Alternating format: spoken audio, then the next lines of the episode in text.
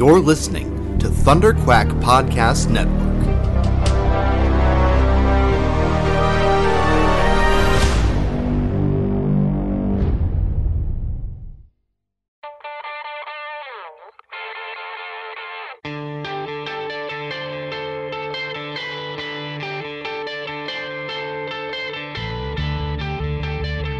Hi, my name is Bob Budiansky, and you're listening to the Epic Marvel Podcast.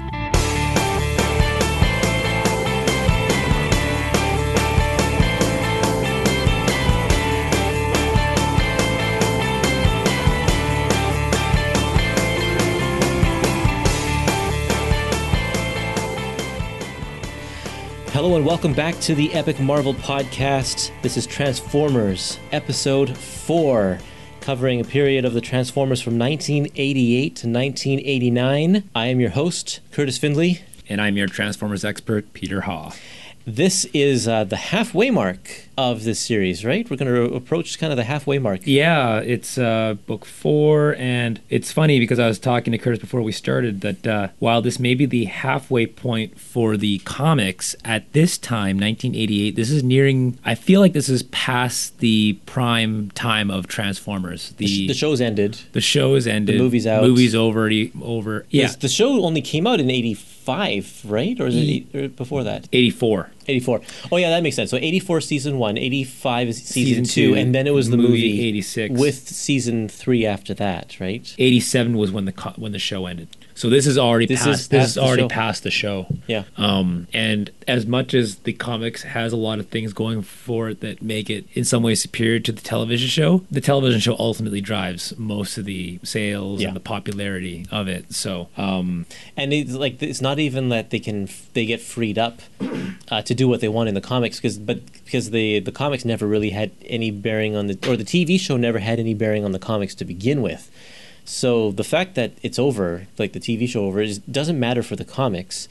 Well, it does. It does in a way because you, you, think about it, like you still have kids who, let's say, they're into it. They'll they, they'll still pick up an issue at the newsstand or at at the, at the grocery store, right? Yeah. Because that's what a lot of my friends they would have one-off issues. They, we'd have no idea what was going on because they were to be in the middle of a storyline. Yeah. And it had nothing to do with the TV show, but you still buy the comic. But right. if by you know if the show's over, you're less likely to do that, I suppose. Well, yeah, and then they've moved on to other things. It's like now Ducktales is out and everyone's into that. I know I was. I know you were into Ducktales. Uh, I love Ducktales. I'm trying to so think. Much. It was for me. It was Transformers, and then after Transformers was Ghostbusters. Oh, of course, Ghostbusters. Ghostbusters yeah. and Ninja huge Turtles. market, and Ninja Turtles yep. was around. Actually, yeah, right? that, that would have taken over. Like any kid who was watching Saturday morning cartoons probably would have forgotten all about Transformers. Oh, they did. That, that's yeah. why I felt I was one of the ones who was super sad because I never forgot. I never forgot. But I, when I started seeing, you know, when I started noticing that they started disappearing from toy shelves, and yeah. that was that was sad. But that was around this time. Yeah. Because yeah, but this time it was the real Ghostbusters. Yeah. And then Ninja Turtles would reign supreme for the for the next little while, and until the mid '90s. Yeah, it was it was longer than Transformers. I almost feel like. I mean, I mean, they're still going now. That's that's true. Well, yeah, so right. is Transformers. So is Transformers. But that's kind of that's Michael Bay. no, there's back. new shows coming. No, no, out. there is. I know, but that that this whole renaissance is as much as I and I said this last time. As much as I don't like the Michael Bay movies, I have to credit them where credit's due for bringing for back bringing into it back, pop right? culture, yeah. yeah. relevance and stuff. So, yeah. But, but yeah, that anyway. is interesting because now, now, and you said this before we were recording. Um, now, because the kids have forgotten about Transformers, it's the teenagers, I guess, who, and older fans who are now driving the comic sales. Yeah, yeah, and I and I feel that uh, not maybe towards the end of this issue, um, you'll see that the, the it goes in a much darker direction. Yeah, because I don't think you're going to have six year olds, seven year olds buying this comic anymore, right? And so they can do, especially when they start amalgamating the uh, the the the UK style of comics into the mainstream American comics. Right, it's very different and that's what we're going to see in in volume five in our next episode. But this one, this episode deals with Transformers issues number thirty nine to fifty, and this marks pretty much the end of Bob Budiansky's run as writer. He's been writing since the very first issue. The legend. Yeah. yeah, I mean, yeah, and, that, and there you go, right again. This is another milestone, is because this is the end of basically what of the original you concept know, of, of what he created. Yeah. and you know, at some point, I was like, I, I'm. He probably feels. You'll see when we get to the end of the issue. I think he feels pretty satisfied, pretty pleased with himself.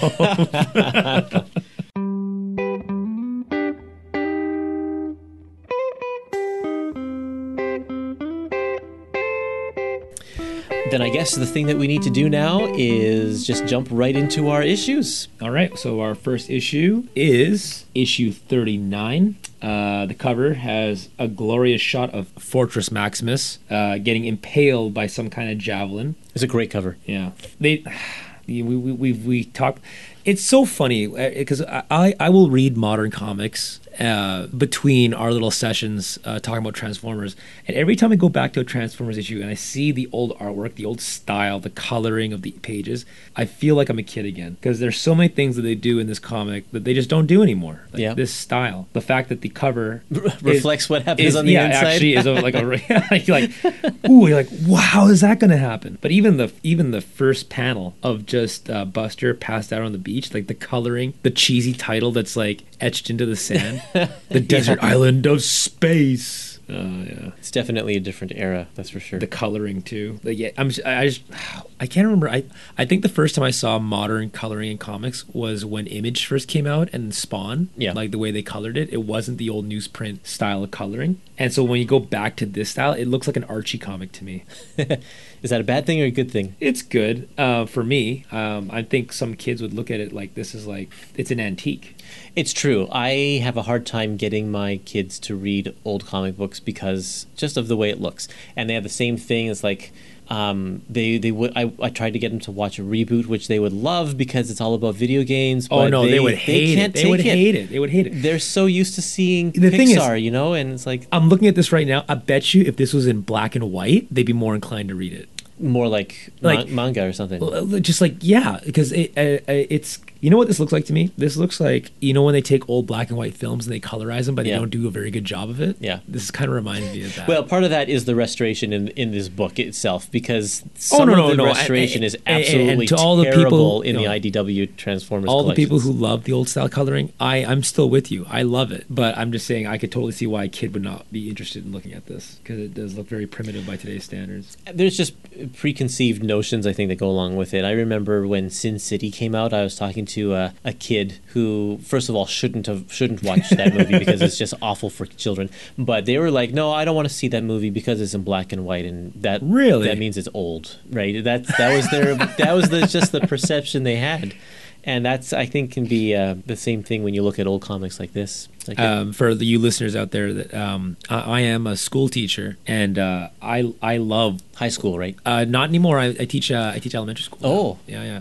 Um, but I I will like I love stuff from the 80s and from the 70s even. And you know it's sometimes the stuff the storylines are so great. I I just it breaks my heart because I just can't convince.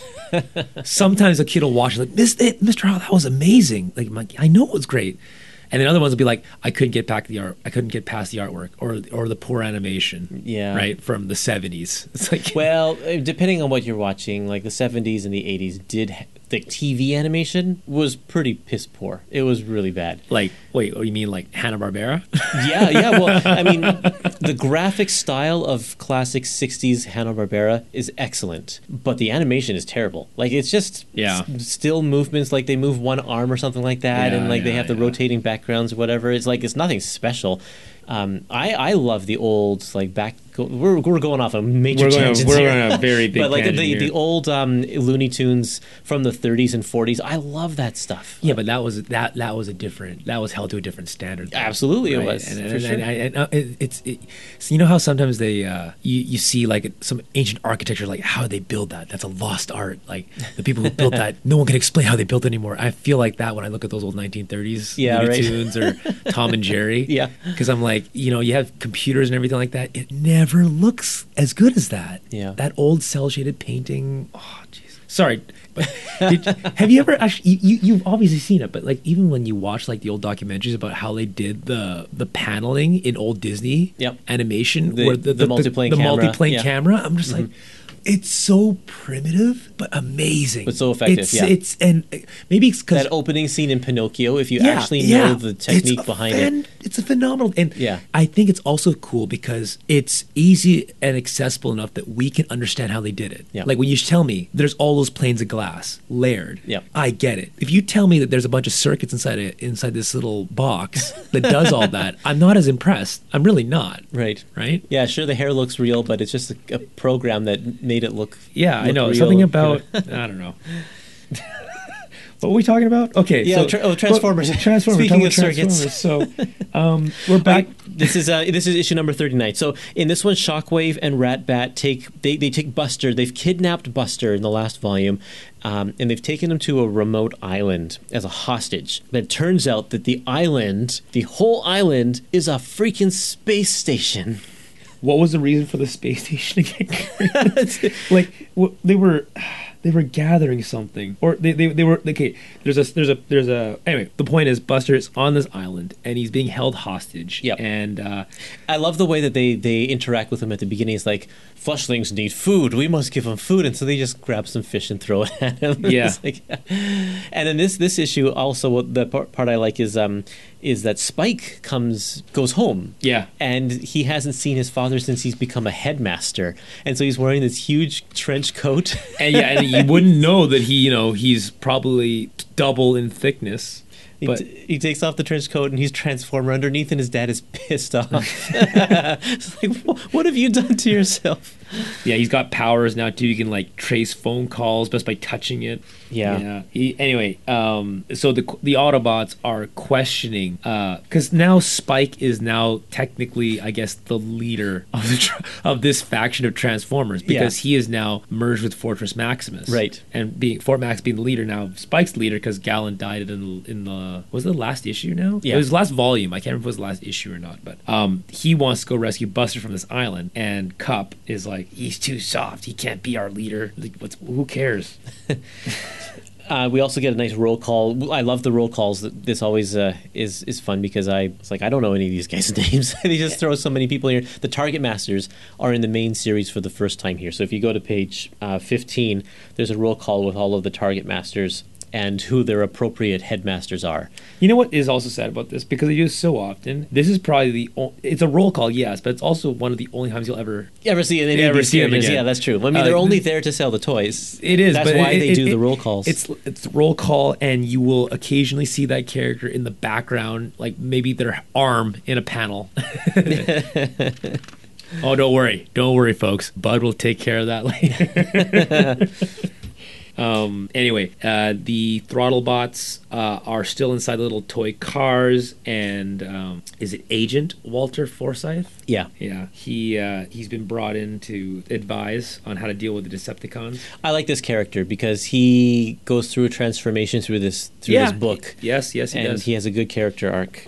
Not one dimensional. Um, what's happening? What's happening? Uh, yeah, the the island itself ends up becoming this rocket that is going to leave Earth. Kurt, why are they leaving Earth? Why are they leaving Earth?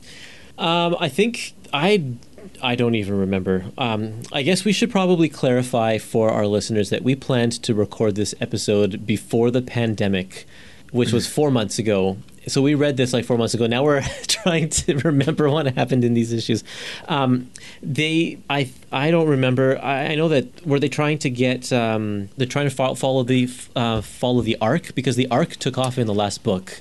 Yes. Um, that's where Grimlock he took he like resurrected the actual Autobot arc and took it into outer space, and that uh, is that changed the game for the Transformers. Now the the battle is no longer an Earth battle, and uh, so maybe they're after that. And Skylynx is also in outer space at this point too.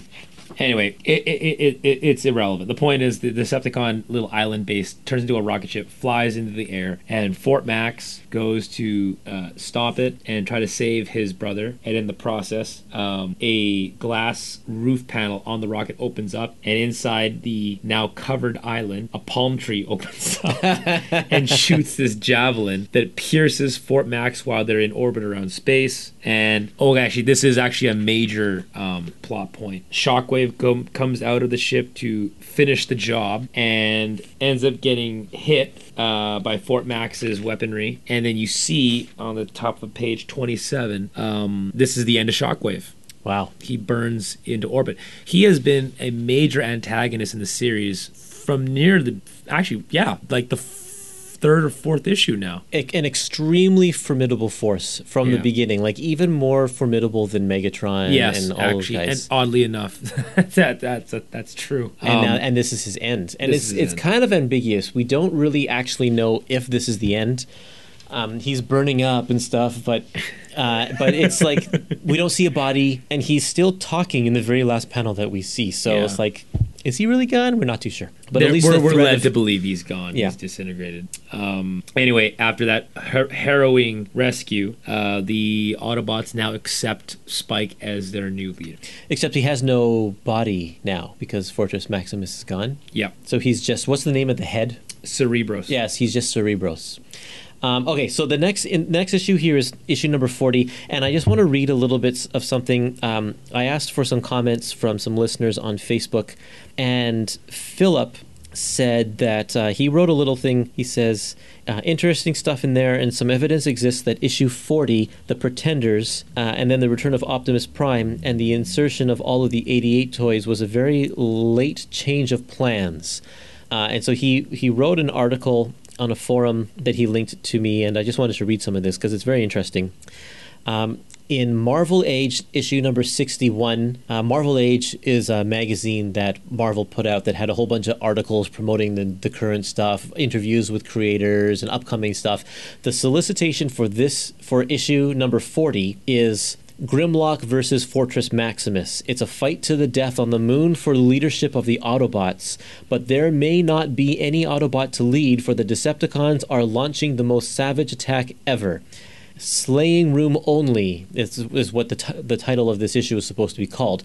Obviously, that's not this issue at all. No, that comes up later. Yeah, it's um, it's issue forty-one, uh, and so here's what he, this is what Philip th- thinks happens.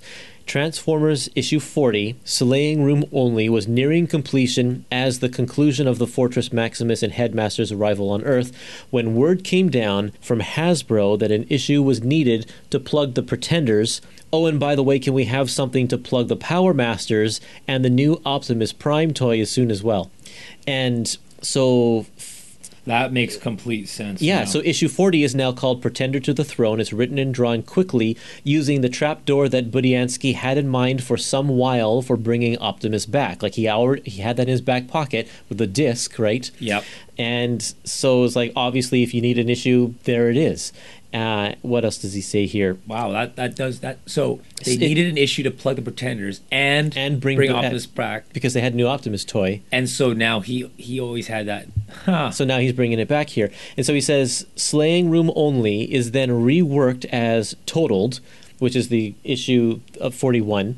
Um, uh, inserting the brief bits with Bumblebee and Autobot Power Masters, which becomes issue 41. Issue 42 is done in a bit of a rush too, leading uh, to a lot of Jose Delbo using stock images, especially for the Power Masters, for Power Masters Optimus Prime. Del- and Delbo's collapsing in a heap, so issue 43 is an inventory issue, the big broadcast of 2006. And then issue 44 is used to close off the other hanging plot thread of Skylynx and the space hikers with Spr- Frank Springer filling in on the art. So, yeah, a lot of things Hmm. A lot changing of here. Yep. Although that, that it is nice because yeah, um, we'll we'll talk about when we get there. But there's a yeah a couple of storylines finally get resolved. So So, having said that, um, this is the issue called Pretender to the Throne, and it is the issue where the Autobots discover that, or they get word that Optimus is alive in a video game, and Scorponok turns the turns Decepticons into pretenders um, to counter And, and the um, Autobots counter by doing the same thing. Of course they do. um, if you uh, listeners do not know what a Pretender is, it was this line of Transformers that came out in 1988. That would be when this issue came out. Yeah. Um, that's convenient how it just ties perfectly. Let me just d- double check my source on that. I'm pretty sure it was 1980 because it would make sense. It obviously would come out when uh, um, when they're promoting when the, they're promoting the issue here. I have a Bible here of uh, of years and dates of when certain toys were released. Um, check 88, 88, 88. Yes, 88 was when the Pretenders showed up. So uh, a Pretender is a when you buy it, it was.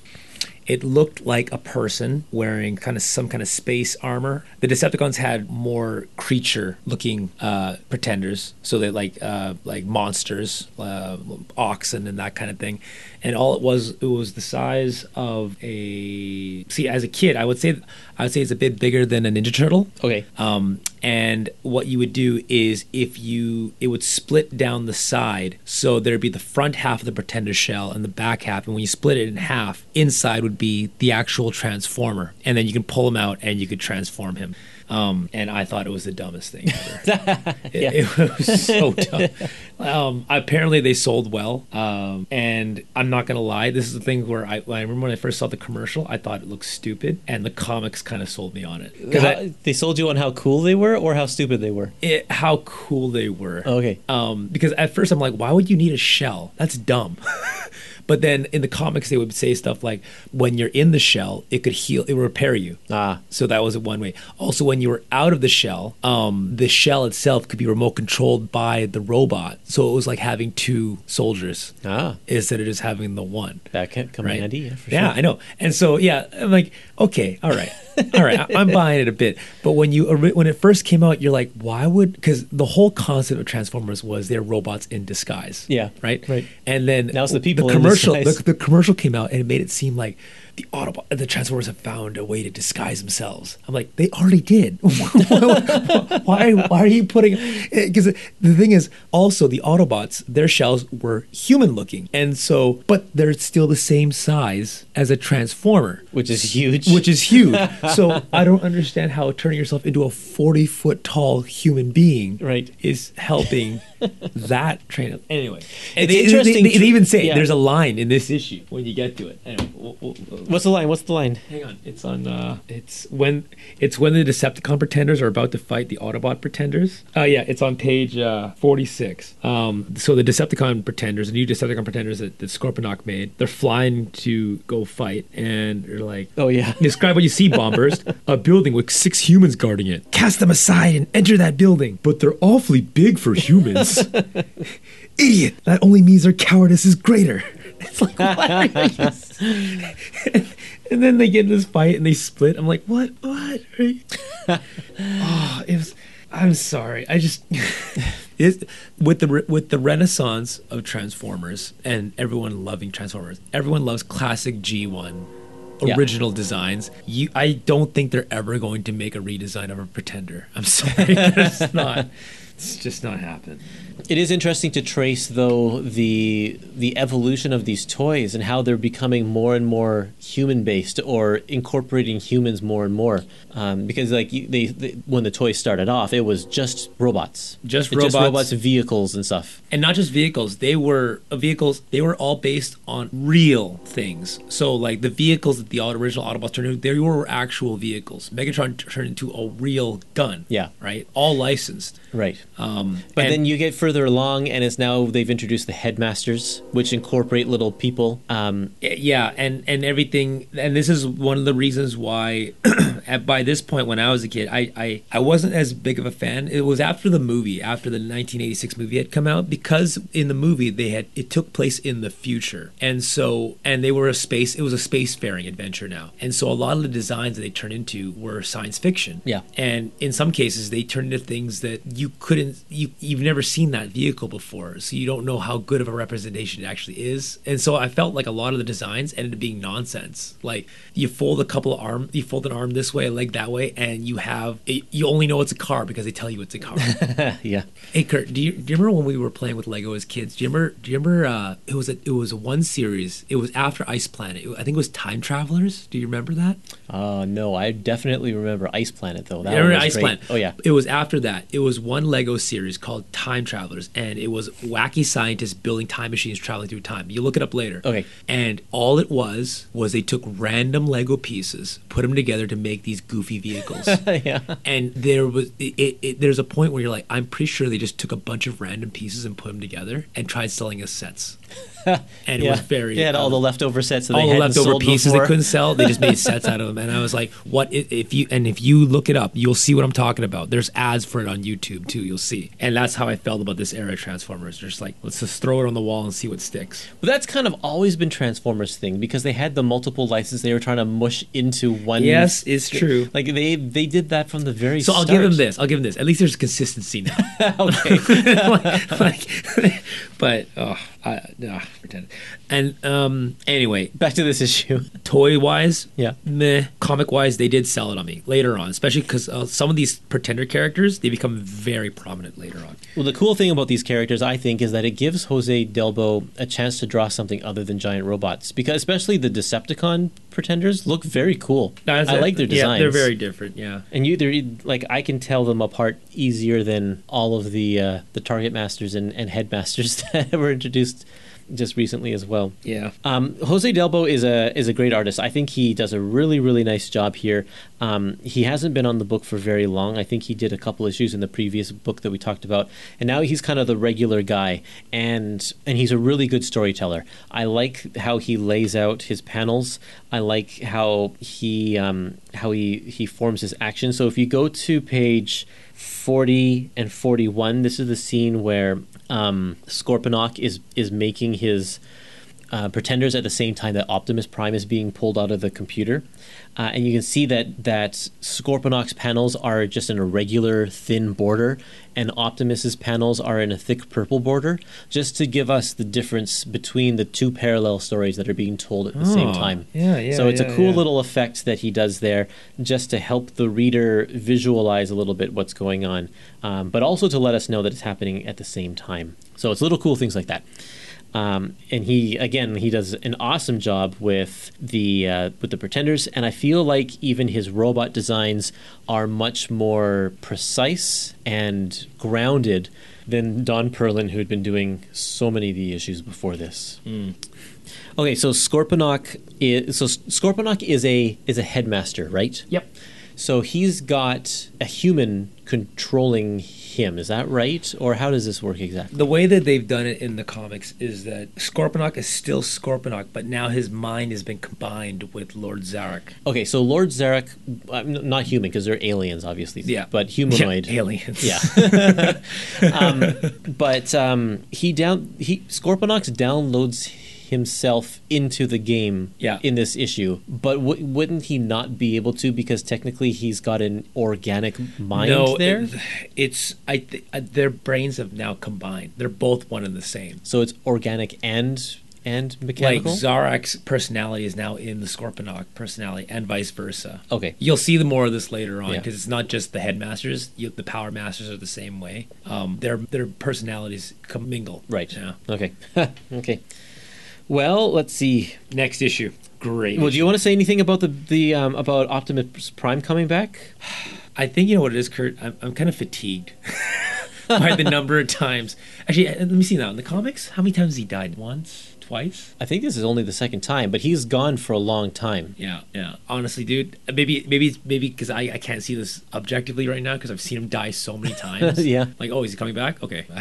yeah. Well, and we've seen yeah we've seen it before, and like It's uh, we were just talking about it when we did the uh, the episode about the movie, Right. And every media, every version of Transformers has had Optimus die several times. so I I don't know. He's coming back. But it's like the nature of the the characters is like the, these robots they just get trashed and you can rebuild them and unless it's not profitable to do so. Because like even later on, yeah, I keep alluding to later on in this issue. Some stuff happens later on that I'm just like, okay. um, what do you think about Scorponok, Kurt? Um, Scorponok has been okay. He's not. I mean, he's just a blowhard, you know, over the top kind of Just the villain. villain. He's just the He's villain, just a villain. You're gonna. I think that's why you're gonna love a lot of what's gonna happen to him later. Okay. Yeah. So just hang in there. Hang Okay. in there. There's a lot. This is why after this issue and later on when the the English stuff comes in, I didn't like my thing about him is that he doesn't have any motivation except we are at war with those guys, so we need to destroy those guys. Like that's his really his only thing. Yeah. Um, he doesn't have any greater aspirations, uh, and there's no internal conflict. either. yeah, and, and that's like even Megatron had a little bit of internal conflict, even though he was kind of lame as well. Um, Shockwave was is the best out of all of them. Actually, yeah, you're right. Shockwave would be the best villain. Ratbat, not so much. No, much. not Ratbat. I, I I don't know why he chose Ratbat to be the guy. Like such a high position of power. Yeah. It's just like uh, Yep, kind of a silly toy as well. He's like he doesn't even. no, he's just a cassette. He's a uh, my, he, he was a cool toy, but you would have figured you would have taken one of the more expensive Transformers and made him. It's like it's like the kid who, who got wants to own a Ratbat toy? yeah yeah like well no that's the thing. It was like oh boy the little toy that the only one I have is gets to be the leader. Sweet. Okay, issue number 51 is called Total. 41, uh, 41, 41. What an awesome cover this one is. oh, that's a great cover. I love that. They cover. they crammed so many Transformers into this one this one cover and um, and it's drawn well. Like it's the- drawn very very well. Yeah. Yeah, it, and it's and it's it's kind of messy like it's a scattered kind of a cover like it doesn't have a real focal point or It looks like anything. a Where's Waldo Um, page. and that's kind of okay because that's how our bedrooms looked when we were playing with Transformers. um, and it, interesting to note, though, that Optimus Prime is nowhere on this cover. Of course, because this is happening on the moon, and Optimus Prime is not on the moon. Um, So the Autobots right now, um, they have Optimus's personality. They managed to save it, but they're trying to build him a body, and they just can't do it. Every body they try building for him just keeps blowing up. Um, and so just because they're not good at building robots. I, I guess, I guess uh, there's just nothing they can build that can withstand the might of Optimus. Uh, the uh, so we, what we have right now, the faction that we're following right now, it is the headmasters, target masters, um, who and and Goldbug, who have uh, Optimus's personality, and they have discovered the Ark, which is the other faction of Autobots. They're the ones being led by Grimlock right now. Yep. Uh, a lot of the original Earth Autobots and the Dinobots. And then the other team is sort of being led by Blaster, right? Is Blaster? Is he? Well, well okay. Blaster Or, is. uh, Bla- he's in the brig right now. They caught him. oh, right. yeah, I'm So this is remembering all this has right been a while yeah. now because Yeah. this the, I don't even was this even last issue was last volume was, Yeah. was that storyline last volume it was it was like the middle of last volume I think so. It has been a while since It's we've a touched long base. time. That's right, because Blaster saved those kids. him and Skylynx got chased and then cornered eventually by uh, the Dinobots. Right, and we and never knew what him, the that's fate right. of Blaster was. So on the Ark right now, they're so the, the the Grimlock faction is flying around space in the Ark, and Blaster, we find out he's in the brig. They just have him uh, in in prison right now. I was really looking forward to a um, a big showdown between Optimus Prime and Grimlock over who's going to lead the Autobots because I can imagine that Grimlock's not going to give that up easily uh, because he's he's crowned himself king. So- They've really but- made him into a buffoon. but they they never bring it up. He just uh, it, it, they they never have that encounter where they meet up again. So I was quite disappointed by that. Uh, so Fort Max meets Grimlock. Um, they want to combine forces, but uh, Grimlock, I believe, he challenges Fort Max to a battle for leadership of all the Autobots, which uh, Fort Max agrees to. Yeah. And uh, I love uh, page sixty-four and sixty-five. If you were uh, if you're an army builder, that would make you really happy to see because you see uh, on page sixty-four, you see the Grimlock faction walking out, and he's drawn Yeah. basically everybody It's walking out amazing. of the Ark and then on the on the second page on the first panel you see all of fort max's forces walking out of their ship. And uh yeah it's just it's just i, I don't know. I i just love seeing every single transform uh, every every autobot getting ready to watch their leaders rumble. And uh omega supreme who is once again subject to size constraints who is now just a hair taller than blaster. Yeah. Um, uh, wait. Oh, whoops. We missed something. Um, Blaster is going to fight in place of Fortress Maximus. How did that happen again? wait, I'm, I'm I'm having trouble here. Oh, that's right. Blaster volunteers to fight in place of Fortress Maximus, and so Blaster ends up fighting Grimlock. And I I like Blaster. I've told you before. Blaster is my favorite Autobot in the in the original comics. And as much as I like him, Grimlock should have destroyed him. yeah. like badly. But it's it's a great fight. They end up getting in this huge scrap. Everybody's watching, and then their fight ends up uh, going far away. And while they're busy, while everyone's distracted by the Autobot, by Grimlock and, and Blaster fighting, lo and behold, the Decepticons sneak up on everybody and start destroying everybody. Man, another great page on page 69 of um, all of the Autobots. I mean, this Decepticons coming out of their their flying island there. yeah, the island that uh, that Fort Max's body got destroyed uh, earlier. Um, they- And we see the Constructicons and the Predacons and yeah, this um, is a great issue. there's just and that splash page on page 70, Seventy, yeah. with Omega Supreme there and like it's so awesome. Yeah, The- this is this is what happens when you have a rich kid who has every single toy and he just like has them throw down in his bedroom. this is this is what you'd imagine it would look like. and I just like the, everybody's here. Jetfire, whom we haven't seen in a long time, has a panel devoted to him, and and Brawn and, Swindle, and like all of these guys, like um, they're all getting destroyed and stuff. But Here is another issue I have about this is that I you see guys get destroyed, but you don't know if it's permanent. Like if you look on page uh, 71, right in the middle, there's a part where Swindle blows up Brawn, right? yeah, and you see Brawn getting destroyed. Now, Brawn died in the movie um, from a shot to his back, right. and he died, and you knew he died. You just see his wheels falling off. You see him getting a direct hit, but I'm pretty sure he ends up being okay after this. This is what I, I have the issue with. I don't know when someone died, died, or Yeah. just died. Especially later on, Right. It's, it's like anyway. Um, the it's hard uh, to tell in a in a, in a when a because there's so much chaos going Yeah. on in this battle right now. the Constructicons have snuck into the Ark and pulled out the deactivated bodies of Transformers that had died a long time ago. So Yeah. you see them bring out the case. There's a Starscream case, Thundercracker, Skywarp, Buzzsaw. They were the Transformers. Oh, and Frenzy. They were all the ones who were destroyed by Omega Supreme ages ago. Yeah, They- issue 19. Yeah. Yeah, it's amazing. amazing. And so this fight is happening. I mean, and then finally, oh, and this is something that's also neat. Um, and they allude this to the, they they mentioned this also before in the in the book itself that there is no sound that's happening yeah, right now. yeah, I thought I made a note of that too. It's kind of cool. There's that they, they pay attention to the fact that there's no sound effects Yeah. in the space battle at all Because because yeah. there is no sound in space. um, they're all communicating through radio only, and that's why Blaster and Grimlock didn't even know this was happening because they're so far away they didn't hear. because there's nothing to hear. There's nothing to hear. yeah, it's pretty cool. I like that that effect. I think it's very nice. So they realize, oh no, what are we doing? We gotta we gotta go get into this fight. And so they come back and they turn the tide. Like yeah, page uh, seventy four, middle panel. Grimlock literally impales Dragstrip. yeah, right? I'm pretty sure he's okay. Go figure. And, oh, and, the flesh sec- and it looks like in the, the panel after that, it looks like he. I think that's that's that's Blitzwing's colors. I'm pretty sure he just Slices cut- him in half? Slices him in half. with his cool sword. Yeah. So you know, I don't know. It's a cool battle nonetheless.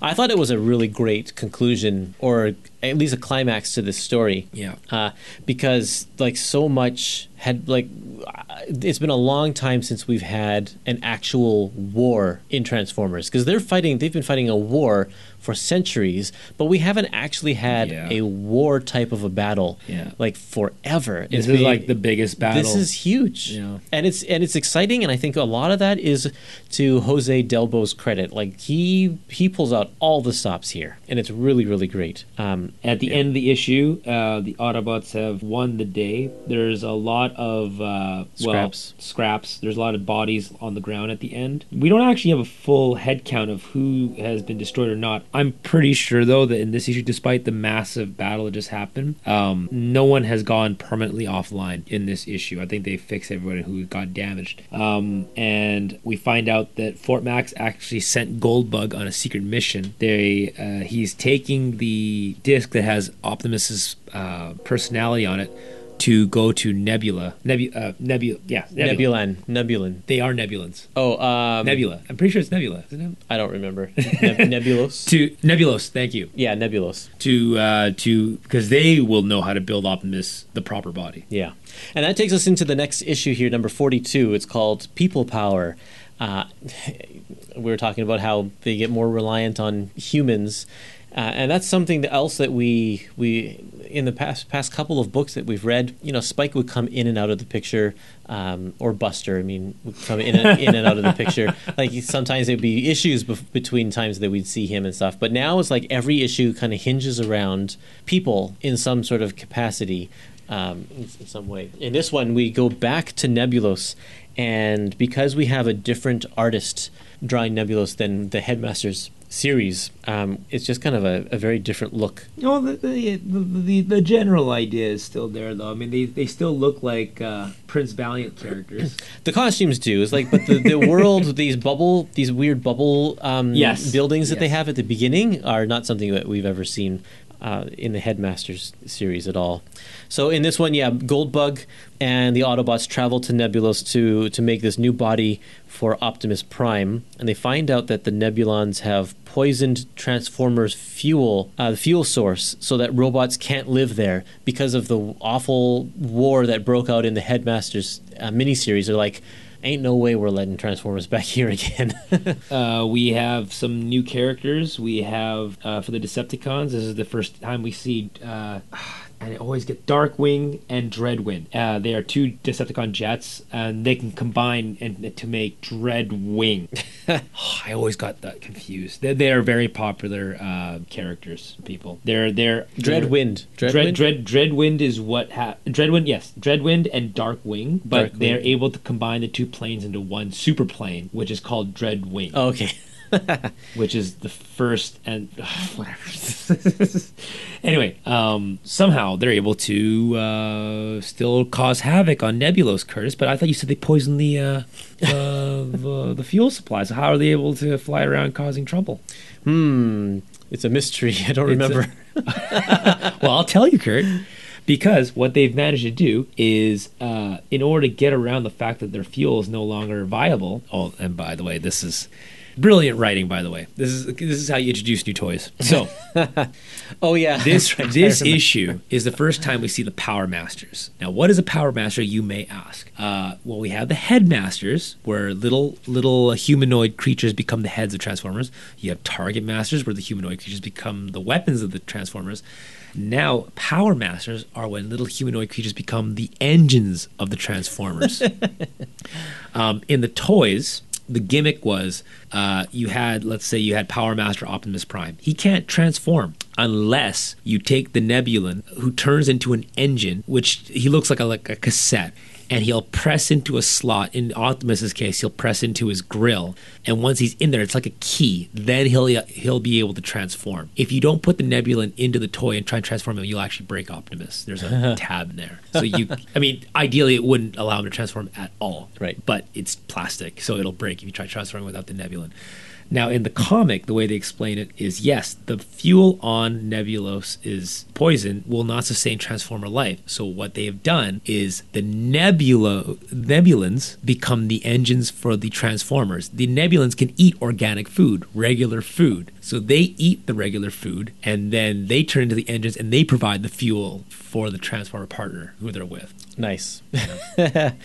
um, I did think that this is the philosophical aspect of this issue was interesting of, of them wrestling with the fact that um, you know how do we deal with our peaceful planet? Because this is a city that had no weapons right? Yeah. they're total but now they've invented a poison to keep their enemies away. Like they, their their whole world and their whole way of life has been completely shattered because of the transformer war um, to the point where they are compromising their own ideals uh, in order to keep themselves safe now it's it's very i thought that was quite interesting just that that aspect of it Um, we have new Autobots as well who came with Bumblebee. Uh, Oddly enough, we never seen them before, but uh, they're now here. They're Bumblebee's escort. Uh, Getaway, Joyride, and Slapdash.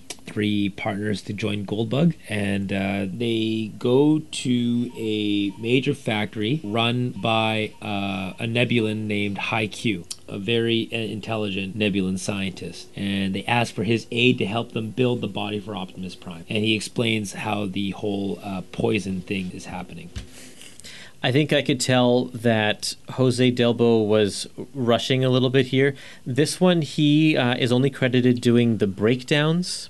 Uh, and this also is another hint that um, that there was some scheduling issues, uh, and it's also is also probably because he probably spent a lot of time on that last issue drawing all of those transformers in a huge battle. So he's only doing breakdowns, which means he's um, if you're not familiar with these terms, uh, he's just kind of roughly uh, laying out the panels in the arrangement that he wants and and placing um, the kind of maybe like the silhouette versions of the characters of, in the in the positions that he wants them.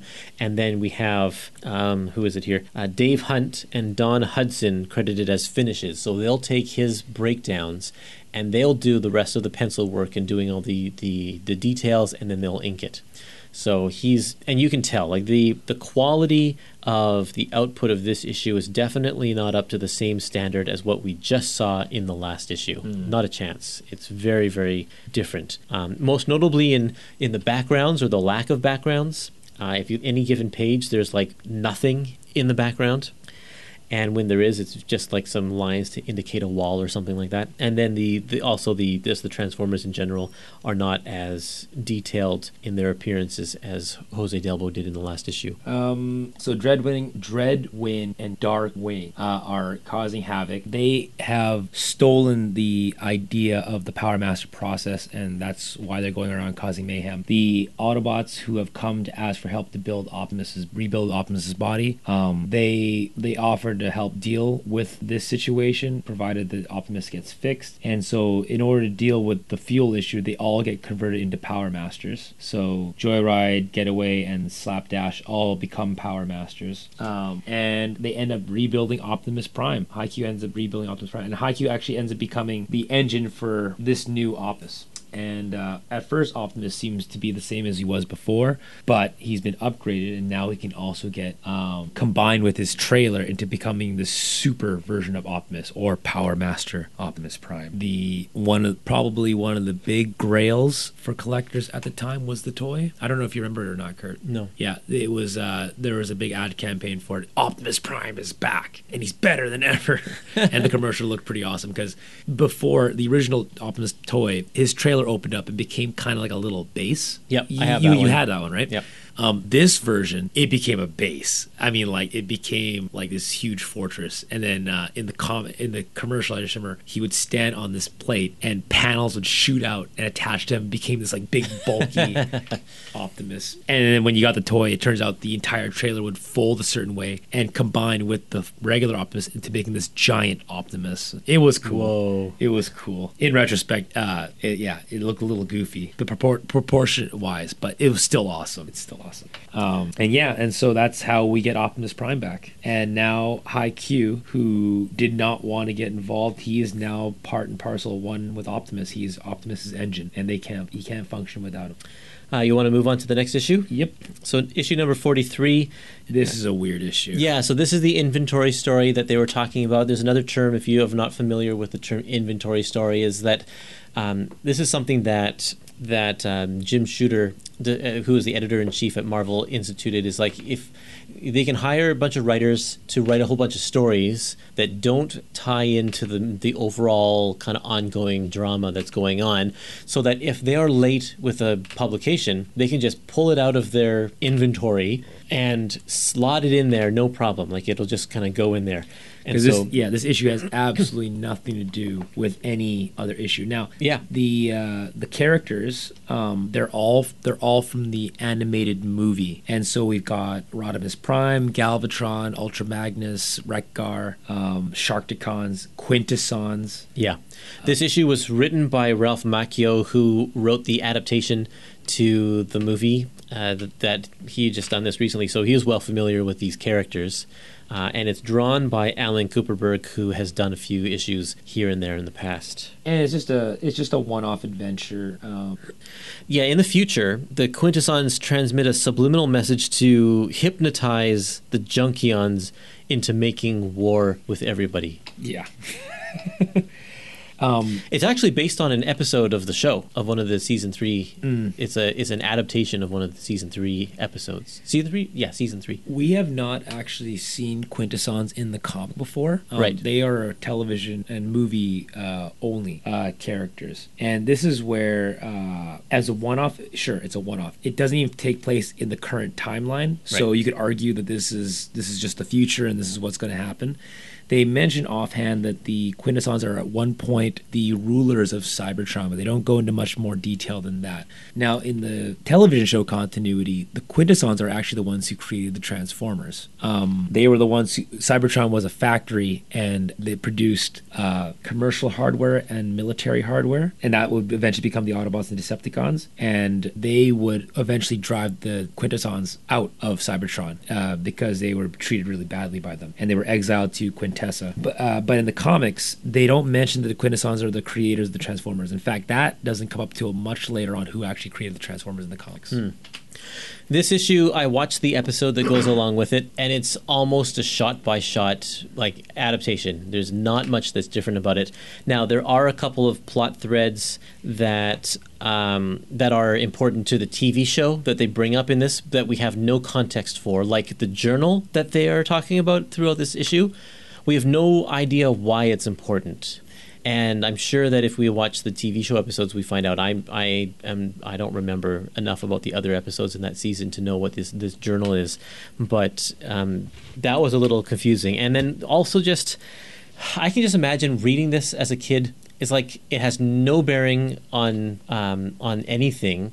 It's a bunch of characters that I mean, if we haven't seen the movie, we don't care about. It's it's literally a whole issue full of brand new characters that we've never seen before. If you were a kid though, at, at like at the at the at the convenience store and you picked this up though, this is kind of what you would expect the Transformers issue to be if you'd never read a Transformers. I guess before. so, yeah, it would just be- be an ad- so. adaptation of an episode that I've already seen. Yeah, uh, I guess if you're familiar with the TV show, um, yeah, I don't know. I I was surprised that it was in here. It was um, By the way, they will manage to tie this together.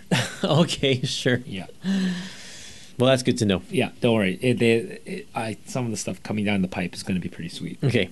Well, I mean, I don't have much. I don't have anything else to say about this issue because it's No, it's literally just an inventory story. Uh, but we can go on if you want to take us through the next one, issue number forty-four. now we start tying up some loose ends. This one, I was like waiting for the catharsis on this one. Um, the uh, the Autobots, uh, sorry, the Power Masters, now led by Power Master Optimus Prime, are uh, I believe they're trying to go home, aren't they? Where Yeah. they where they come across a a train in space. Yeah. Um, and when I saw this shot, do you know Galaxy Express 39, Kurt? Yes. Yeah. Yeah, it just reminded me of that. Totally. Like a train in space. Um, which is actually a carnival, a traveling carnival with uh, with animals and, and attractions on the inside. Um, and so they come on board and they find out that on this uh, this carnival train, Skylynx is in there and he's performing tricks. And not only that, but there are four uh, attractions that everyone's excited to see. And it turns out that they're Earth children. In fact, it's the same four Earth children that uh, were in Skylynx issues ago. So I want to make a little note. Uh, if you go way back to the issue where um, Buster was in custody with the Autobots on page uh, 61, um, not not Buster, um, Blaster. Uh, Blaster says, "Then I found out Grimlock and the Dinobots were threatening four human children under the protection of Skylynx. I surrendered to guarantee their escape." And then he says, "Hardly seems worth it. No one's ever heard from them since, or no one's ever heard from them again." And so that was way back then, and now we finally get to, see them. This is this has been like a year, I think. And Blaster's not part of this crew. That that is because Blaster didn't so no one know so no one knows who these kids. They just know that they're kids, and we got to rescue them. Yeah. Um, and so and it's fun. It's fun to see uh, just some uh, I don't know, just just some some creativity here. Frank Springer is the artist, and Frank Springer was the guy who did the original Transformers miniseries before it was considered an ongoing series. Oh, was- that's why the artwork looks like that. it's very very familiar uh, if if you remember what that looked like at the very beginning. And uh, and but also we get to see just a different like different stuff. Cool looking uh, weird aliens and different creatures because this circus has gathered misfit, misfits from all over the universe to be a part of their circus. So it's just a, a visually uh, refreshing kind of a tale um, I like these kids also. I think these kids are great characters. Yeah. I actually, yeah, I actually like. I don't know. I'm getting like a Mojo World vibe. totally. Yep. Yeah. You can get that. Sure. Um, there is a another human that's in this issue who's like uh, kind of like the ringmaster, and uh, they have to deal with him to get the kids out. But uh, yeah, in the end, uh, they rescue the kids, and then they're on their way. Yeah, and we'll see them come back. Although we'll see them return to Earth in a, a future issue here. Uh, if you go to page one thirty, um, Yep. there's there's an editorial box in the middle panel that says "See Transformers number 44." Uh, that is a mistake. It should be um, Transformers number 42. If anyone is trying to cross-reference that there, um, and then also go to page 135. And I love this. Just uh, at the bottom, Optimus says, "This show is just beginning, Goldbug. There's more than meets the eye here." they haven't done that, I think, in the entire entire series. 44, 45 issues here. Is that really and the first uh, and I time? I, I, first time I remember it uh, that they actually say like actually use it in their speech. Had to happen sometime, right? I remember when the first Michael Bay movie came out, and there's that part where Sam says to Mikaela, "You're more than meets the eye." Yeah. Everybody in the audience groaned. It was that was the one part in the movie where everyone's like, "Oh god." You have to expect it. it's like when this new Ghostbusters movie comes out, someone's going to say, "Who you going to call?" Right? And it's like it's a catchphrase. Everyone, you have to work it in there somehow. Okay, moving on here. Uh, issue number forty-five: The Return of Circuit Breaker, Monster Con from Mars.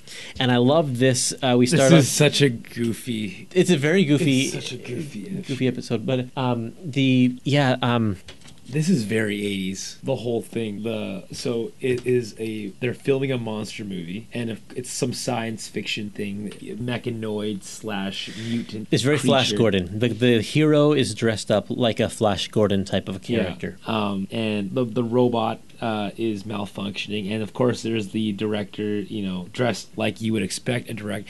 It, they're really good at doing this. Remember, like, uh, was it last volume? It was last volume. Remember there was that used car salesman, Yes. and they drew him like you'd expect a used Yep. car salesman. to Totally. look like this guy looks like a movie director from some cheesy production. Yeah. Anyway.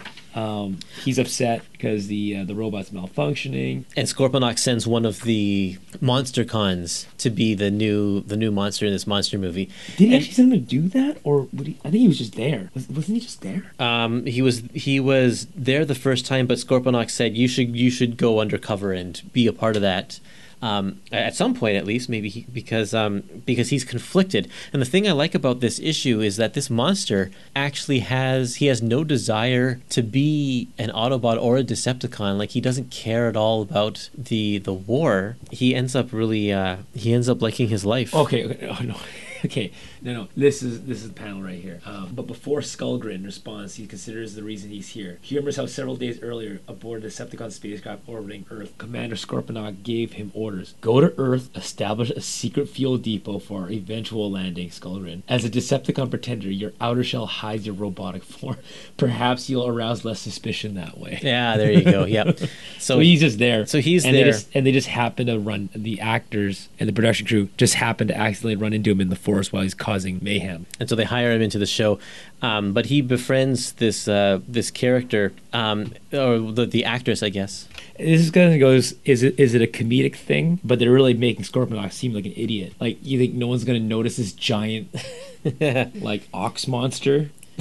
But they, they'll just think he's a, a Sasquatch type of a apparition, yeah, that, that won't that won't that won't arouse any suspicion whatsoever. Um, but uh, But Circuit Breaker comes in, and it's like she's kind of like just a she's just tossed in there for no real reason. Um, she she just happens to be there, and it's like, oh, that that big monster is actually a robot, and I hate robots, so I need to go and destroy that robot. And that's all that really happens in the last, and that happens only in the last few pages of the story. Yeah. Oh, this is the other thing I find amusing too. So they, they're shooting this movie, and Skullgrin is in the movie, and he ends up becoming a star. Yeah, Like he's on Time magazine. yeah. and everyone loves him and and and, and they're, they're he's getting pampered and popular And then the reporters reporters come and say, "Is it true that you're here to de- destroy us?" And he's like, "No, it's all lies," because he doesn't want. He he ends up liking his life. It's just, it's kind of a cool, different story that we've seen, and I I actually these last few issues I kind of like because. Uh, because it's like they're just nice small scale stories compared to the massive war that we just experienced. Um, eh, the the multi part story and stuff. So it's kind of nice to get these like this space circus and we have this movie issue episode and or this movie issue. And just it's just a nice change of pace before we kind of get back on track to, to what we're going to have uh, in the future here uh, I, I quite enjoyed this issue. I know it's kind of goofy it's kind of silly but I liked the the idea of this pretender who pretends so much that he ends up liking what he's pretending to be. This is actually now that i'm looking at it again this really reminds me remember that issue with skids? Yes. Same same similar idea. Mhm. robot on its own and he meets a girl. Right. Right? Um and then i can't live this life. I have something i need to do But uh, yeah, she's okay with him being this giant, horrible monster. But as soon as he gets out of his pretender shell, she's like, "You're a robot." Well, we know what the media has been saying about robots, so you can't be good. And and Circuit Breaker's like, yeah, I knew he was a robot, and then she proceeds to go kick his butt. It's kind of it's like a, a Hulk kind of of a story. Yeah, um, the yeah. Incredible Hulk. That's kind of what he he would, like would go crashing through a town, and he would befriend somebody, and then the the army would be after him, and so he'd get angry and ruin the perfect thing he had going for him, and he'd run off into the sunset or something. Yeah, yeah, yeah, yeah, yeah. On page number 168, uh, we have um, they're shooting at a place called Englehart Gorge, and that is named after Steve Englehart, who was a Marvel writer at the time. And then 165, there's um, uh, where is it? Her real the the movie star's real name is Ethel Stankovic. Scan St- uh, St- Stankiewicz. Stank Stankevich, I think, because it's Oh, yeah, yeah, yeah. Uh, Bill Sienkiewicz is uh, an artist for Marvel at this time, and it's spelled the same way except it's not Stan, it's S I E N, so it's almost the same as Sienkiewicz. so I think those are just little nods to to the people who are uh, also on the Marvel staff at the time. Uh, and if you go to page 167, I mentioned at the beginning of this episode that the restoration in this book is really, really spotty. Some of the issues, like the the big war issue, look fantastic, but this issue's restoration and reproduction is absolutely horrendous.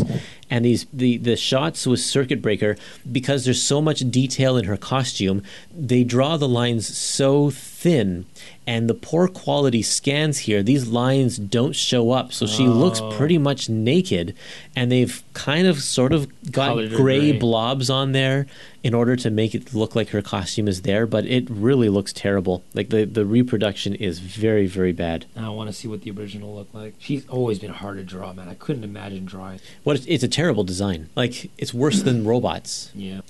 Um, but anyway yeah that's that's it for this issue we can keep on going over here to the next one Oh wait, uh, but uh, what happens to Skullgrin? Oh yeah, Skullgrin. He uh, unfortunately, I don't even know. Does he he dies in the end of this, doesn't it? The uh, Circuit died? Breaker. He gets blasted, and the Circuit Breaker destroys the footage that they were shooting film. We don't really know what happened to him. I mean, I think he's just kind of knocked out because he's going grr. well, yeah, I guess so. He's speaking at the end. Maybe we'll see him in a future issue. Where that'd be that'd be cool. he'll die and then he'll come back. Okay, issue forty-six, Cash and Carnage. Not my favorite issue, Kurt. No. However, um, I really did like uh, the art in this one because we're dealing with People. more people characters. Jose Delbo has some great character designs. If you look on page 174 and 175, those two um, profile pictures at the bottom, Bebop and Rocksteady. yeah, they look great. they look really cool. It's totally bebop and rocksteady. You're right. But yeah, I mean, this is uh, kind of a, a, a weird issue. Foundation Z hires a bunch of thugs to take out Autobots. it's like, okay, the military can't take take these guys out, but let's just you and your uh, your. It's like Cobra hiring the dreadnoughts. It's the same thing. And at the same time, Decepticons send Autobot prisoners through the space bridge to be guinea pigs. Uh, they're building a space bridge, trying to connect um, Cybertron and and Earth again. And these are the Decepticons on Cybertron are sending them through this space bridge to see if they'll make it. And a lot of them don't make it. They end up just dying. And I'm pretty sure these are the Micromasters. Yeah, I don't think they ever say their name or anything. Dogfight, Fizzle, Guzzle, Sizzle, and Backstreet. Yep, they'll check. Override, Flame Feather, Cindersaur, Spark Stalker. Though they're Firecons is what they are. They're called Firecons. Or some of them are Firecons at least. It's another issue where you're releasing Fizzle. Yep. They're Sparkabots. Okay, one of them says, uh, "How about um, how about Yeah. Override or You- Flame you- Feather?" You, push you push the vehicle and flame shoot out. They're sparkling. They're sparkling transformers. nice. you remember those things like? Oh we yeah, did yeah, it? yeah. They, they they make little sparks for sure. Wow, they're so good that I don't even remember. But yeah, there they are. Sparklebots. Sparkabots. um, we find out through this issue that the whole thing, the the this Foundation Z is or Foundation Z is actually a big setup. It's set up by Zarak Yeah. to uh, just get what they call the Transformer Jammer. And uh, and they're successful. They get the Transformer Jammer, so the Autobots have to make a anti-Transformer Jammer to to jam the jamming. Oh, it's another one of those. Uh, where what was it on page? It's like Spike. Oh, sorry. Yeah, it was Spike. Spike earlier, page Yeah. one eighty nine, where the executives are actually headmasters, and they they were wearing like Yeah. these tight business clothes, and they they, they rip them off, and underneath they were wearing the headmaster armor the whole time. Yep, that's right. Yeah, I mean, this is. I was saying that I like these issues that are giving us kind of a little tra- um, little bit of a change of pace. But now, by this point, when I was reading this, I'm like, okay, let's get back to the story now. I'm kind of like, we're It's- wasting so much time. Optimus Prime and everybody is like, they're not even in this issue. Yeah, it, it's just they're throwing in characters we don't know, and I uh, other than Scorponok, I don't really care about anybody else. Yeah. I have no interest in reading about, and I and uh, that's no fault on the writer. I mean, you got you you're you're being paid to sell toys. Yeah. And and this is a clear situation where you don't really get good storytelling because you got to find a way to jam in new characters. And and they've done. It's not like they haven't done it before, but in this one, it feels like that. It's like ah, I don't know who these guys are. I don't. Okay, But well, don't yeah. worry. Next issue. Yeah, so next issue, number 47, is Underbase, the Underbase Saga, part one, part one of four.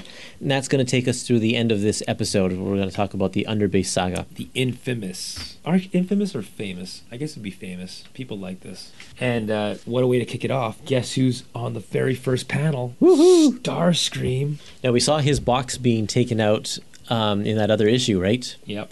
and so I guess they've put him back. But he's um, he's like the ambassador now of this thing called Club Con. and this is definitely like playing off of Club Med from the, the from the nine from the eighties and nineties. Like that's that was a big deal back then. But uh, so Jesse and Blaster visit this Club. Oh, Jesse's back, by the way. Yeah, Jesse. We haven't seen her for a long Like time a long time.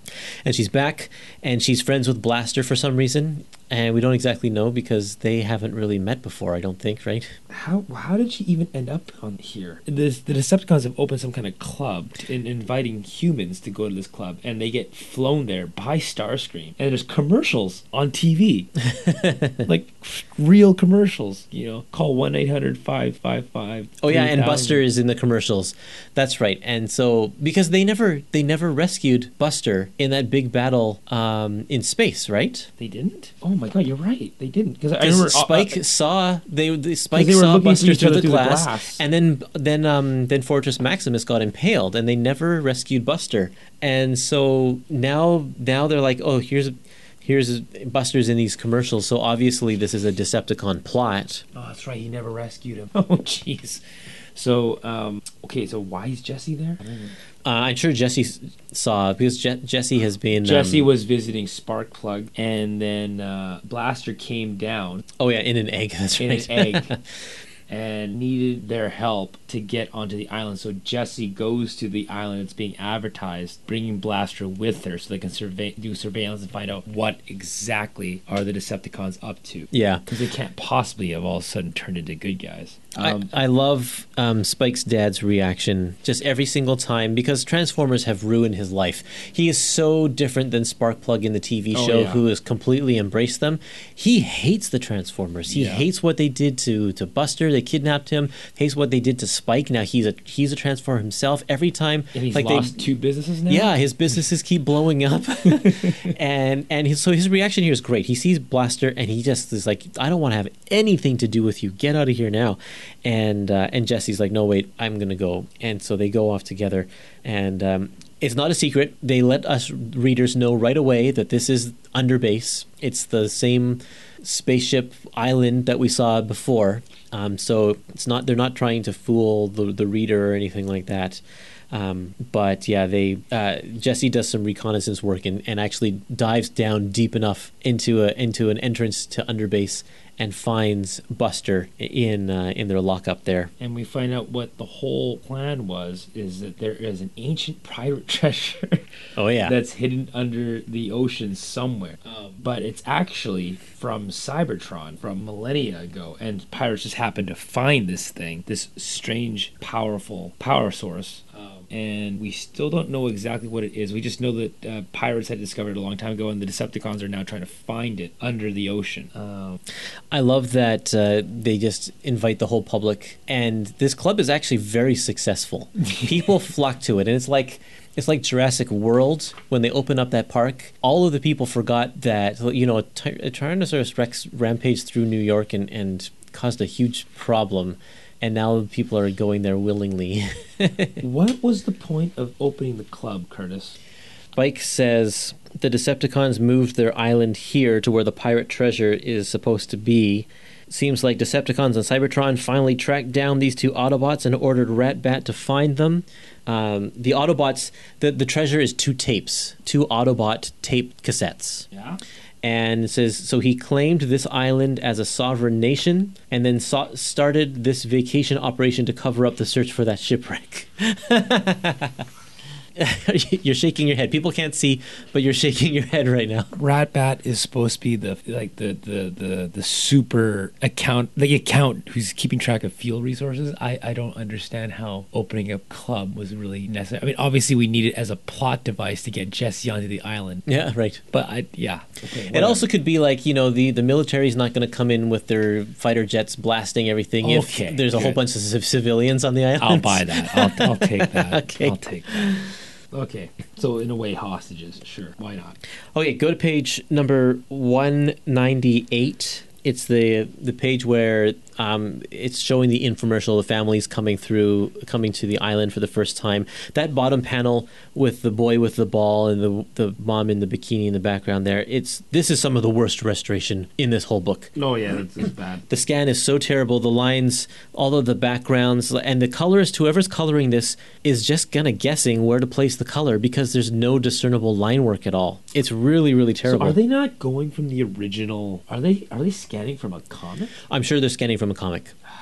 Yeah, and they're like erasing the the color and whatever, so they can get, get the black line, and then they're recoloring everything. Scans are proprietary, so like if Marvel does a good scan, but then uh, of these Transformers comics, and then they lose the license, and then the the license goes over to IDW. IDW has to start from scratch with whatever they can find. Oh. They can't take the master files from Marvel because Marvel's like, no, no, no, these are ours, uh, and vice versa. The other way would happen as well. So yeah, they that's sort of I think the reason why a lot of these scans are terrible because this the source material, wherever they were scanning from, must have been pretty poor quality. Moving uh, on to the next issue, um, the return of Megatron on the cover. Megatron, how, how is Megatron there? It's about time. it's been a while. Um, This issue is called "The Flames of Boltax." So if you remember, that was like a three or four issue story arc, Yeah. and involved something called the Underbase, which was this immense storehouse of data like an ultimate source of power to anybody who could somehow managed to hold it. I guess it was the uh, Infinity Gauntlet of its day in some ways. Right. Yeah. And, and not that I not that I copied the Infinity. I wasn't even. a- I mean, I might have been vaguely aware of Infinity Gauntlet if it existed, but Oh, it that didn't wasn't my exist at this point. didn't exist. So I, maybe Infinity Gauntlet was uh, is the um, underbase of its day. There you I go. know. But anyway, so the underbase, um, I believe I buried it in a mountain on Cybertron called Boltax. Yeah.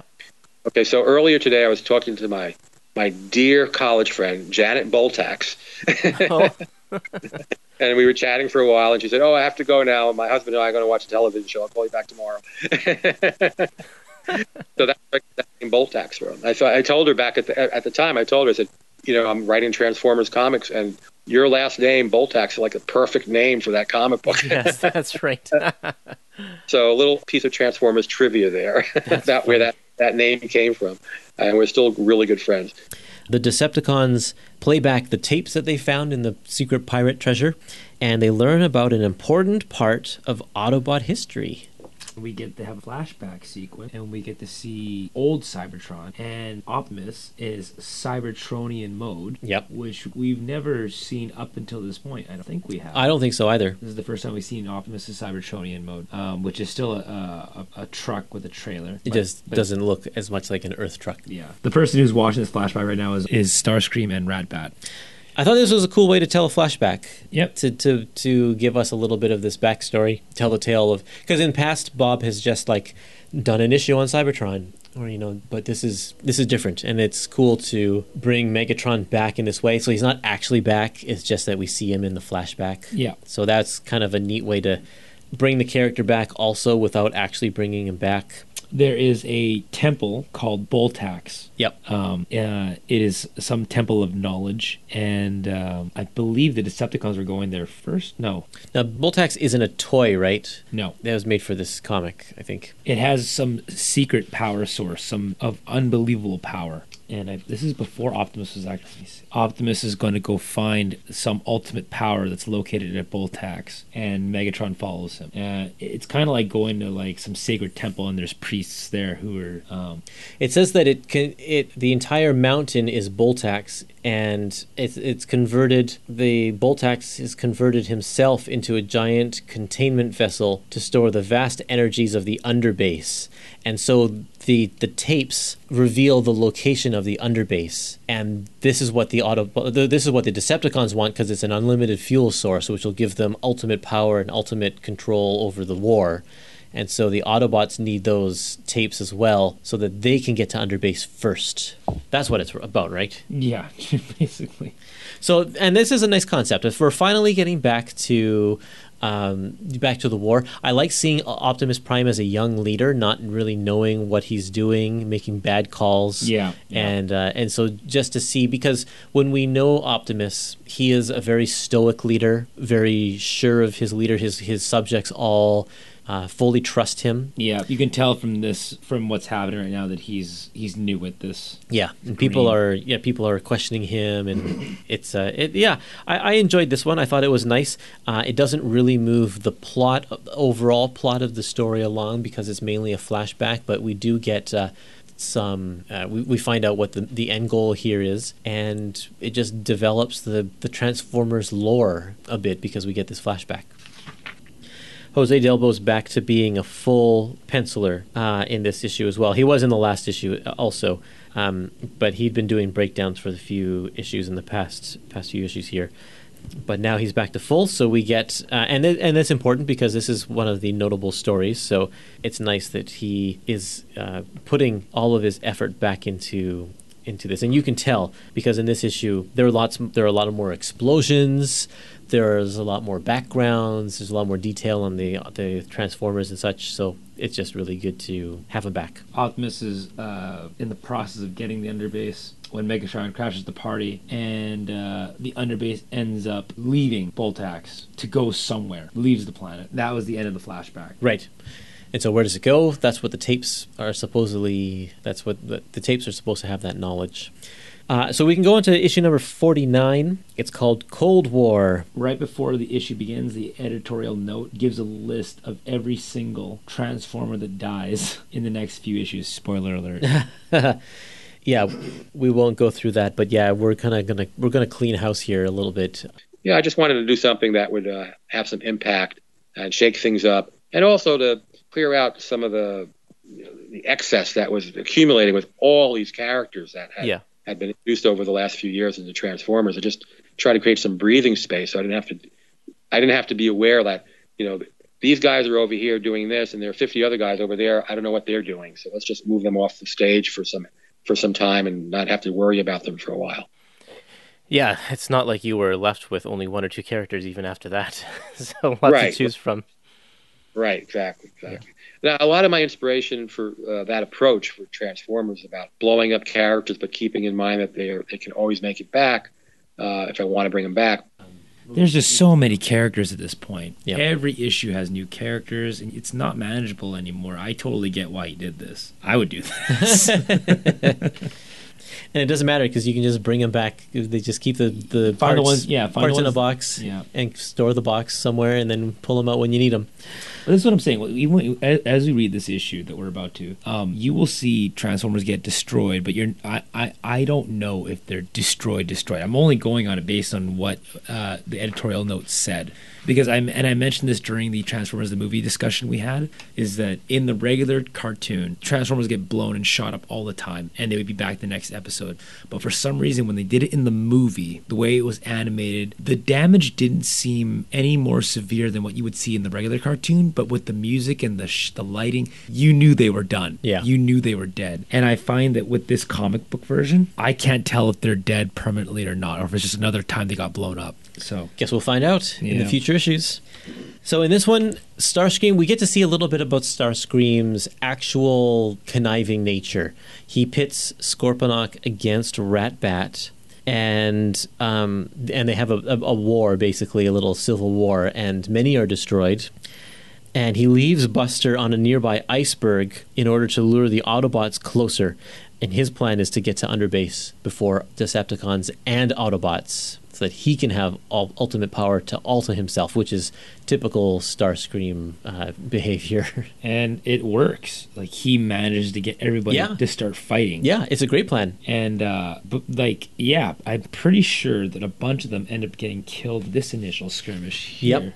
Yeah, a bunch of them die in the the civil war between the Decepticons, but also when they. Uh, Well, in this issue, I think it's just this. I think it's just the Decepticons versus the Decepticons for now. oh yeah, that's right. There's no auto like there's no Autobots fighting yet. But see, here's the thing. Um, Yeah, they, if you go to pa- page like we see the 252 Predacons get killed uh, With surgical precision, Buzzsaw j- does just that, much to Cutthroat's anguished surprise. So ang- uh, Cutthroat's gone. Page Blitzwing quickly 254? follows his avian ally's success with a side side-splitting swing of his electron scimitar, putting Nor- Horrible out of action. Yeah. So the Predacons, I'm pretty okay. I'm gonna make. I'm gonna keep an eye out for it. I, I I got a feeling. Okay, we'll see. Like on page 254, you see Scorponok rip Tantrum apart. Yeah. Like in the pieces, and I I I I'm pretty sure they're dead, but uh, we'll see. I'll keep a mental note of that. According to this right now, the Predacons are dead. Yeah. Okay. Um, yeah, they went out of their way to name these guys that they're that, that are in the battle. I feel like they're purposely kind of giving them a last hurrah. Is that what it is? Uh, that's that's kind of the That would- feeling I get. that would make sense. Because otherwise, it's like we've had these battles where it's just like there's scraps and heaps of Transformers on the ground afterwards, but we didn't know which ones were which. But these ones, they're actually naming them like by name, like specifically calling them out as ones who are falling. And I think that's because they actually are dying. All right. But you know, it still means nothing because Starscream was was rebuilt. This is it, Kurt. This is the final issue, the the the, the super famous one, where tons of Transformers die. Dark Star. Uh, this is the conclusion of the Underbase saga. Um, Starscream manages to procure it, and uh, it's kind of neat how they draw him too. Like he is—I don't want to say pixelated, but I don't know what else. What else would you call it? He looks cool. on the cover. Yeah. Yeah, he's just got a lot of detail, and I think it's because he's he's huge now. like he's a the the ultimate power, I guess, or whatever it is, has made him massive. So he is. Uh, it's just to show that he has more detail. It's kind of like Unicron. Unicron yeah, has yeah, that kind of yeah. detail as well. And uh, the Autobots and Decepticons realize that Starscream is a major threat, and so they put aside their differences and they decided to team up. Yep, and we have uh, again on page 265. We have uh, more of these Autobots or more Transformers being called up by name. In mere moments, Buzzsaw cannon blasts Omega Supreme, Mind Mind Wipe mauls okay, Beachcomber, okay, Astro Train ironically ionically disrupts Slingshot. The the the buzzsaw killing Omega Supreme. you don't buy it? I, I, I, I can't. I can't. I can't.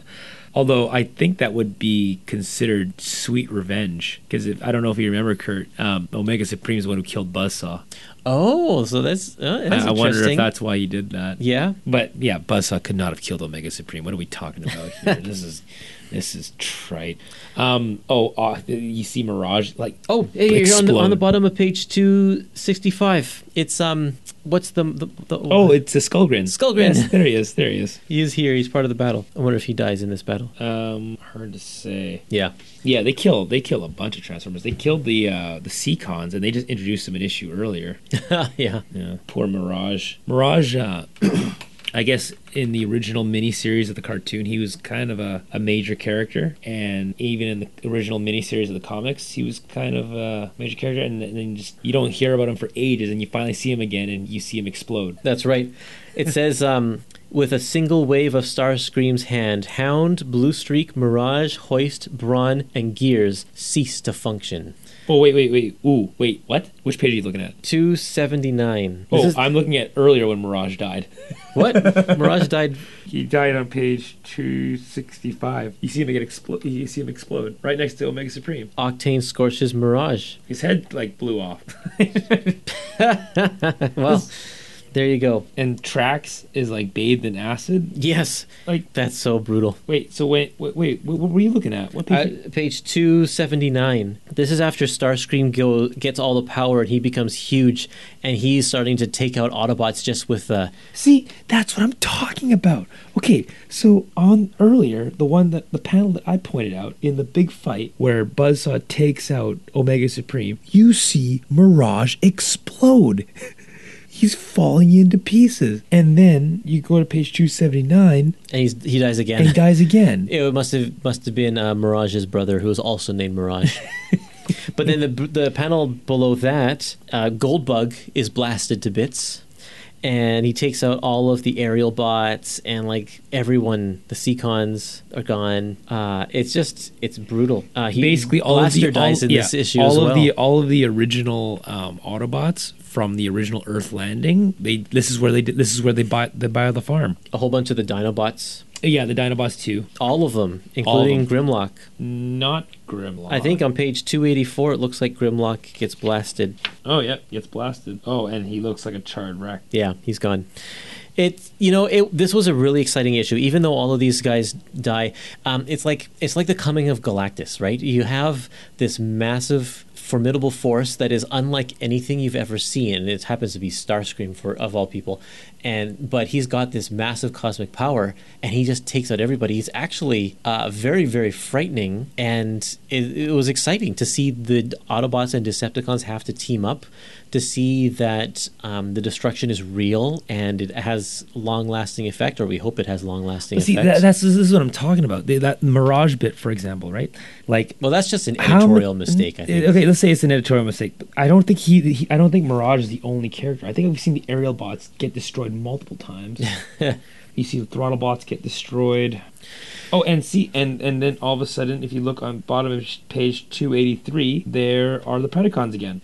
Well, I just have to chalk that up to being so many Transformers that who can keep track of all of them? No, I know, I know, but it's just it's just like I know that I know that they die in this issue. Yeah. I know that this issue is where they all die. But then earlier they look dead just as bad. yeah. so I don't I'm not I'm not traumatized by these deaths as I was by the movie deaths. Yeah. The movie deaths traumatized me. This one I'm like, Yeah. oh, they'll probably be back. I, I also wonder if there's a disconnect because the way that they were writing is that uh, um, it, it's called Marvel style, where Bob the writer would write his, you know, a rough a detailed plot, but it wouldn't he, he wouldn't break it down panel by panel.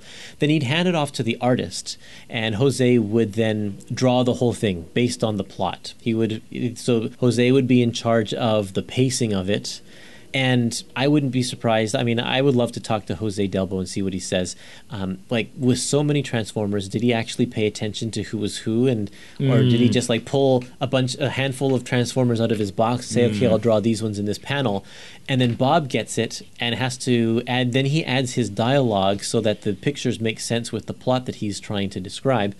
And there's just probably like he, Mirage dies, and then Bob probably doesn't even remember that Mirage dies, and he's a couple pages later he kills Mirage again. it's like there's just a there's just a lot of things that could happen to make that. I, I just can't imagine. There's any sort of book that has over a hundred characters is bad news. No, Like, it's just not a smart not a smart move. And, it, it- and maybe there's another, maybe there's another reason why it's not as impactful for me. Um, so my wife and I were watching uh, a Korean drama right now. Have you ever seen a Korean drama before? No. Very melodramatic.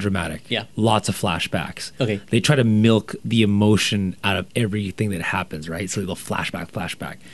When Optimus died in the movie, the music, the somber atmosphere, the way everyone was staring as he died, you knew he was dead, and Yeah. it was heartbreaking. I'm looking at page 291. Blaster, who has been the protagonist several times, who we like. This is the part where he dies, and there's no one going, no.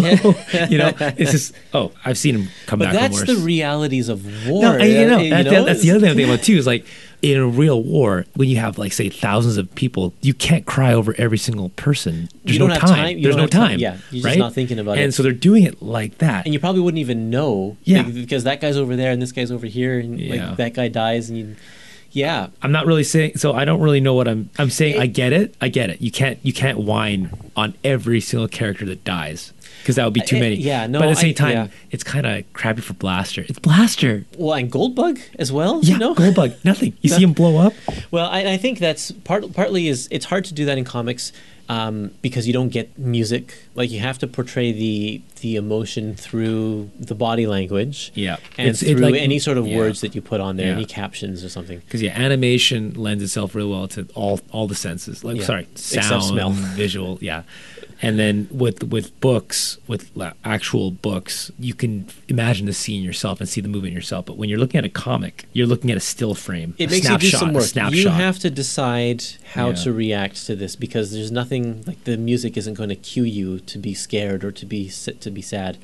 Um, I, I still think that it was impactful, and I think especially if people were really into Transformers and knew all the characters, and, and like as a child, I would have been reading this issue over and over again. I read all of my old Spider-Man comics Mm. Oh, over yeah. and over again. Yeah, it's yeah, not just a one-time thing. So I would by the by the fifth or sixth time I read it through, I'm looking at every single character trying to identify which ones are which, and then realizing which ones are dead and which ones are being blown up. Like, Yeah. I think this is a pretty exciting issue. Um, and that's the end of the Underbase saga. It's kind of like it's it's actually I found it to be a pretty quick read. Is definitely the highlight of this volume. Yep. Uh, you you said you reread and didn't think it was as good, but I don't I don't have that first like that nostalgia or the this was my first time reading it, so I'm comparing it to the other issues that that are in this volume, and especially the the stinkers or the clunkers that came before this Underbase saga. Uh, this was definitely good, uh, and it fit really well with the beginning issues where they fight uh, in outer space. The whole uh, Fortress Maximus saga at the beginning. I thought it kind of worked really well in tandem with that. It's just too bad we had those filler issues in the middle uh, to, to kind of lessen the lessen the blow. So thumbs up. Yeah, I think so. I'm. I think it was a good end to Bob Budiansky's run on Transformers. I think he actually has a couple issues after this. Maybe I can't remember if this is his last final issue or not. I should have checked the. Um, So what do you think? Did you? I guess you talked to him. Like, wh- I guess obviously you wanted to cull the cast quite a bit. And when you think about it, actually, that that does make sense because if you're introducing a character that month because the toy is coming out that month, and you don't plan on using that character again, why not kill him off? You Yeah. could, you could kill him off every issue. You could introduce him and kill him off in the same issue. Well, Well, and the the Transformers toys were coming out so fast that the that that Hasbro didn't care about promoting the old lines anymore because the new lines were out. So it's like you introduce all these characters, feel free to kill them off after that because there's no more toy to promote because they're on to the next thing. Yeah. So yeah, culling all of these characters is probably fine, and it provides a fresh start for the next writer to come on board, and um, and give a you know he now this guy can choose if he's going to bring back any Transformers, specifically which ones he wants to bring back, and uh, and what it, what what his plan is. Now by this time in 1989, are they still making new Transformers toys or Yeah, they are. They make them. They make new toys up to the 1990. 1990. Yeah. So this is kind of getting up to the end of the toy line then as well. Then Yeah. I mean, when they make pretenders, you're, you're running a little short on ideas. I know, I know. Transformers that can spark when you push a little trigger. Oh, it gets worse later, Kurt. There's a point. I don't know if you remember, and this they, they start showing up later. Sort of. They don't call them out by name. Do you remember Power uh, Action Masters? No. Action Masters were were like this was like the end of the Transformers. It was uh, they were Transformers based on the classic like Grimlock, I think Jazz, uh, Bumblebee, Optimus. They were about the size of a Star Wars action figure. Okay. and they couldn't transform. Oh, I think you told me about these guys. Yeah, yeah, and, yeah. And, and they had elastics on the inside that would allow them to snap their arms and punch and like do intense action. yeah. Yeah. oh boy. And they couldn't transform, uh, although they they sat in vehicles that could transform. Okay, so moving forward, we've got two episodes left. Is it only two? Yeah, so we've got um, volume five and then volume six. And volume seven has a few of the, like the last few issues, but it also has like the the Headmasters miniseries, which we've already talked about. So what I want to do, and so volume five of Transformers has the beginning of a, a multi-part story called the Matrix Quest Yep. But volume five has like part one, two, and three, but not part four and five. That's in volume six. So I'm thinking for the next episode, let's just read to the end of Matrix Quest. So we can get that whole story and talk about it in one episode. And then the following episode, since it's going to be a few issues short, we'll just tack the, the last remaining issues that are in volume seven into volume that six. makes sense. And then we'll just, so we can wrap up the entire rest of the Transformer series in two volumes, in two episodes. Sounds good to me. Awesome. Well, this has been a lot of fun talking to you about this again. Um, it's, it's too bad we had to delay it because of the the pandemic here, but it's uh, we're sitting on the front porch of, of Peter's house. yeah, here. so sorry, you might have heard some noises from vehicles or uh, from sirens, but uh, yeah, we're out on our front porch, being uh, socially responsible and socially distant. yeah, but uh, yeah, so I think we'll just uh, we'll leave it at that. Um, don't forget to follow us on Facebook and Twitter and Instagram, Epic Marvel Podcast. Join my Epic Collection group on Facebook, and uh, stay safe, everybody. And we'll see you next time we talk about Transformers. Good night, everybody.